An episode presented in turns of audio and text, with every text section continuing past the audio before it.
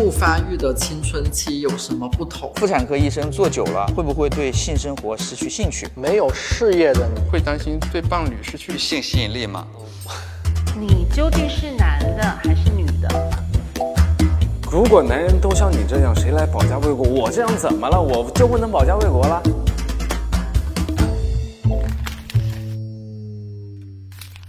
大家好，我叫小皮蛋，我叫熊伟波，我叫新仔，我是潘龙飞，我是一名卡尔曼氏综合症患者。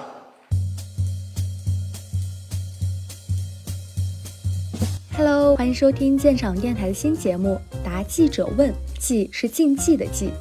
同名视频节目每周四全网更新，在这里我们搜集问题，向大众认知里的非典型男性群体直接发问，试图戳破小心谨慎的公共讨论氛围。本期节目邀请到四位卡尔曼氏综合征患者。卡尔曼氏综合征是一种遗传性疾病，发病率约为八千分之一。男性发病率是女性的五倍，没有胡子，没有喉结，没有性欲，无法生育，这些都是贴在卡尔曼氏综合征男性患者身上的醒目标签。而从小丧失第二性征的他们，承受了多少误解和嘲笑？即使能够通过治疗缓解病症，他们又可以挥去心灵上的阴影吗？答记者问第二集，走进卡尔曼氏综合征。第一个问题：你是无性人吗？你是无性人吗？就我觉得要怎么样去定义这个性先吧。认定性别就是看基因吧，女性是 XX，男性是 XY，所以我觉得这说法不是很准确。的确有一些媒体他们会利用这个无性人标题来吸引更多的观众，一定要撕掉这个标签。啊，那什么是卡尔曼氏综合征？卡尔曼氏综合征就是一个不能释放性激素这样子的疾病。也就是说，我们的生殖系统一直在等这个脑子里面发出信号，让这个器官进行发育，让性腺发育，但是一直没有等来这个信号，所以大家就是一直处于这个幼稚状态。没有胡子，没有喉结，没有阴毛、腋毛，然后第二性征不发育。有些人没有嗅觉，然后有些人可能有耳聋，然后龅牙，或者还有出现这个六指。还没有研究出来，它到底为什么会这样？对，特别难确诊。我们有一个社会调查，如果确诊我们这个疾病的话，平均年龄是二十八岁。但其实更重要的是，我们缺乏这方面的一些医生，还有一些社会的科普。你什么时候发现自己有问题的？很小很小很小的时候就发现自己有问题了。小学二年级的时候，因为听我妈说。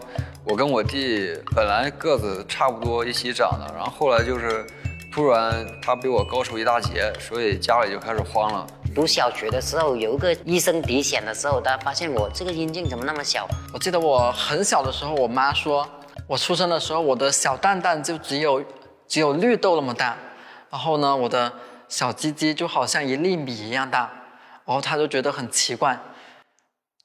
我也觉得很奇怪，为什么会有这么小的？上小学的时候，小男孩不是站在一起比谁尿得更远吗？对吧？但上初中的时候，大家都不比这个了，都是比谁更长。然后那会儿我就发现自己可能多半是有问题的。然后他们都开始长胡子、长喉结，开始变身了，然后开始长高，啊，然后就开始长成一个小男人的一个样貌。然后我就自己还是觉得，啊，我怎么还是个小学生的样子？我的印象中就是从小到大都要打针吃药，打针吃药，但我也不知道就为什么，在农村找那个神婆，然后吃他的吃他的那个烟灰，吃那个水，当时有点迷信这个。当时我上大学的时候，那会儿也不敢跟家里说，就是把生活费偷偷攒下来，然后去旁边的那个医科大学的附属医院去看病，治疗效果。不能说没有吧，但是就不是一个正确的这个治疗方法。然后后来呢，也就是去年听协和的人讲，我才知道这个玩意儿是能治的，所以说我才第二次尝试去治疗。接下来的问题是，不发育的青春期有什么不同？嗯，这个有好大的不同啊！我觉得最大的不同就是变得很自卑，面对喜欢的女生不敢去追吧。那会儿大家都春心萌动，校园里面都是出双入对的，但是像我呢，就比较淡定，没有欲望，什么欲望都没有，只能好好学习。我就觉得看那些小电影好恶心啊！觉得那些女的为什么会有毛，那些男的也有好多毛，就觉得有毛好恶心啊！就是比如说看到那片中的那女性是吧，脱光光，然后他们的反应都很大，但是我都没什么反应，我觉得这个没有意思，完全没有数学题有意思。想不想考上九八五想不想？如果想的话，就得卡尔曼吧。我那会儿特别喜欢踢足球，但是也 没跟其他男生一起踢过。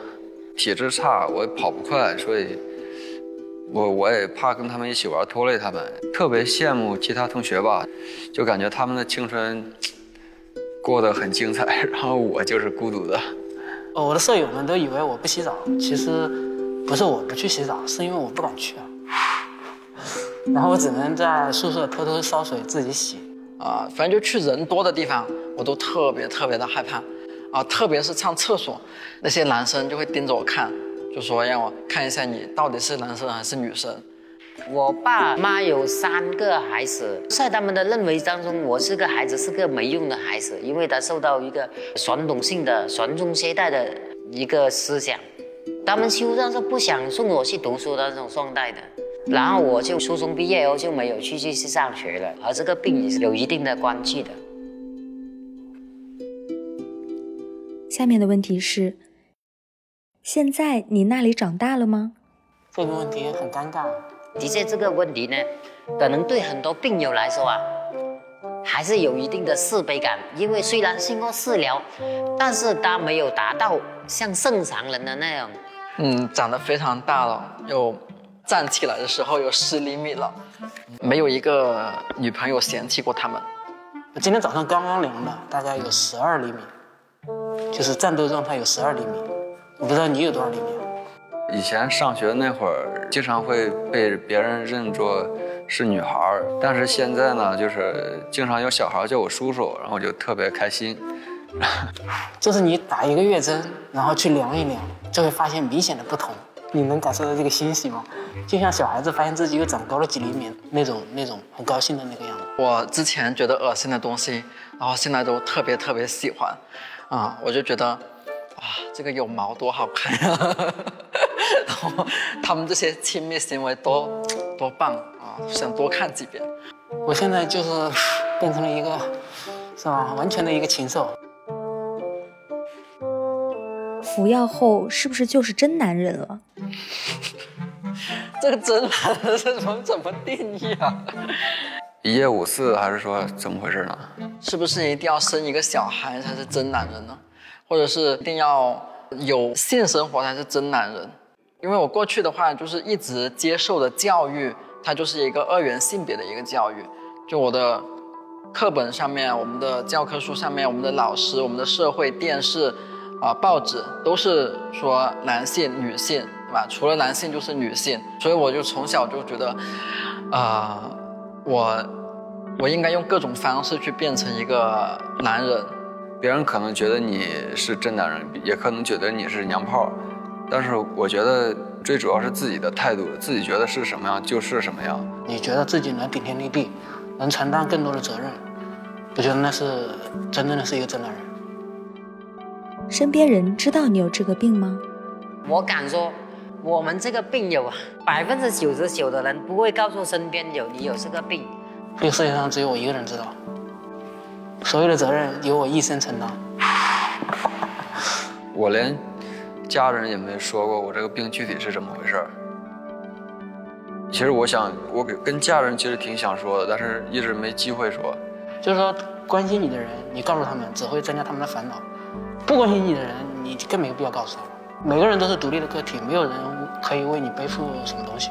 一个是这个，其实说起来跟他们解释起来很麻烦，而且会挺尴尬的。还有一个就是我怕他们知道之后，对我会不会有什么别的一些看法之类的。几乎所有人都知道我这个病，因为我本身就做这个工作的，没有办法。我确诊的时候。医生告诉我只是病，经过治疗之后就会和普通人一样的。那个时候我是非常非常高兴的，我就觉得整一个人好像都要就是飞起来的感觉。但是我好像发现我的病友们不是这样子的啊，特别是有一些病友，他们说他们知道他们自己有患有这个疾病之后就想要死，啊，我就在想这是为什么呢？为什么要想死？我又发现啊，有很多的这样子的一些公益组织，他们在做自己的罕见病，我就觉得为什么卡尔曼氏综合征没有这样子的一个公益组织呢？如果有的话。我这些病友他们是不是会变得更积极？如果有的话，我是不是不用二十三岁才确诊？我可能十三四岁就确诊了。我就基本上碰到每一个人，我都要告诉他我是在做这个事情的。然后我也希望有更多的人能够去了解卡尔曼氏综合征，能够有更多的人，啊，确诊了卡尔曼氏综合征之后，他们能够走出他们的困境。这个病会不会影响你的恋爱和亲密关系？会影响啊，啊，就是我因为这个病获得了特别多的亲密关系，还有特别多的恋爱经验。这个我觉得这影响是蛮大的，因为我完全无法建立亲密关系，可能在异性的面前表现的没有那么的自信。就算你对我很好，我也会在到达一个阈值之后会跑掉。就算我们分手，肯定是觉得因为是我的病才跟我分手。所以这也是我不敢表白的原因。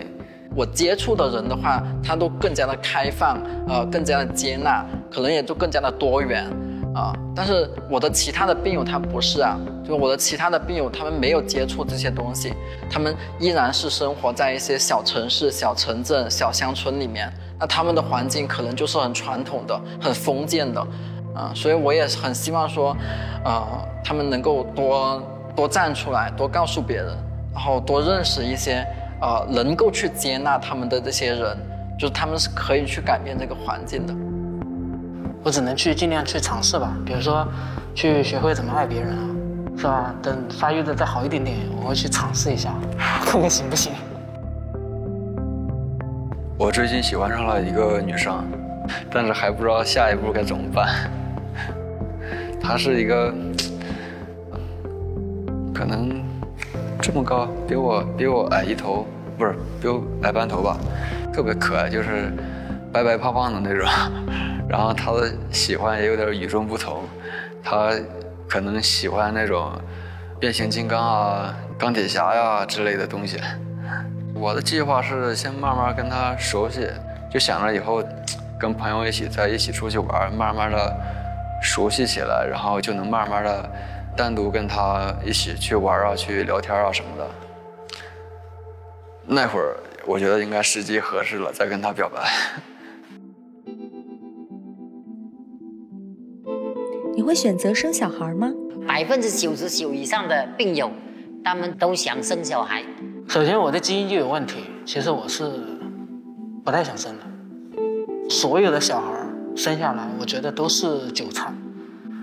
我实在是没有必要去为世界增添一颗新的韭菜，我家里又没有皇位要继承，就更没必要生。我觉得生一个，他可能会比较孤独，因为我跟我弟就从小玩玩到大，就是我们两个。如果只有我一个人的话，不知道会怎么过，会肯定会特别的孤独。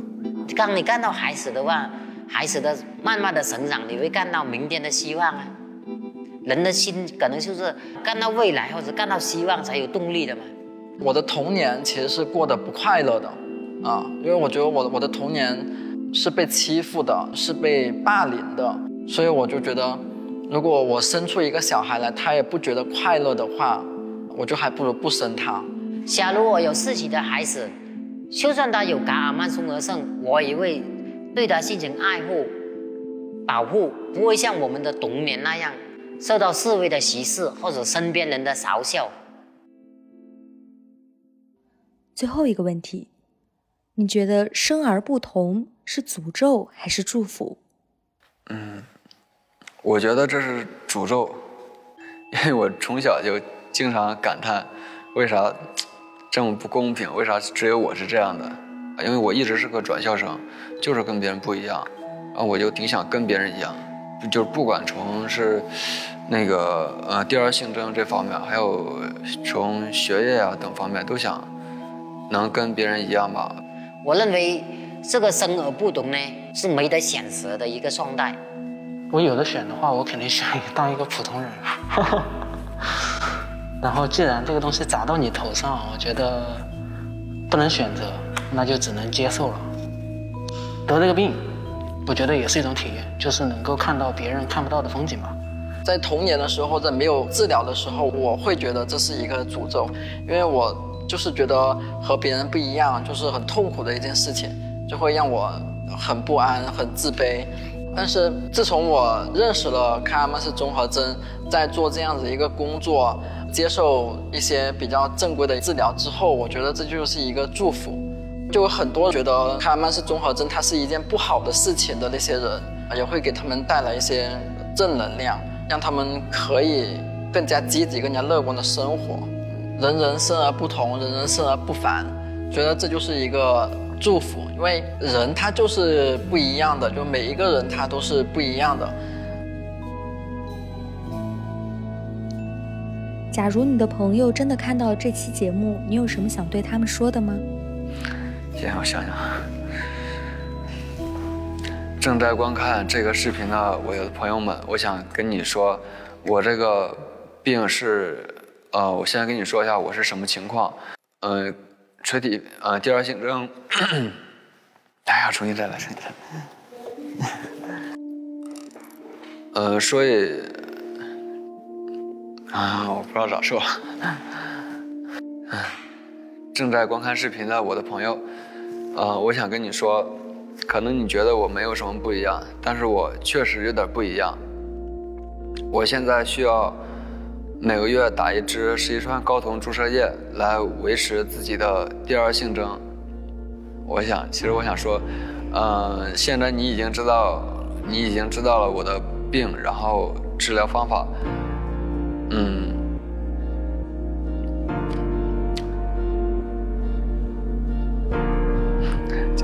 能继续做朋友吗？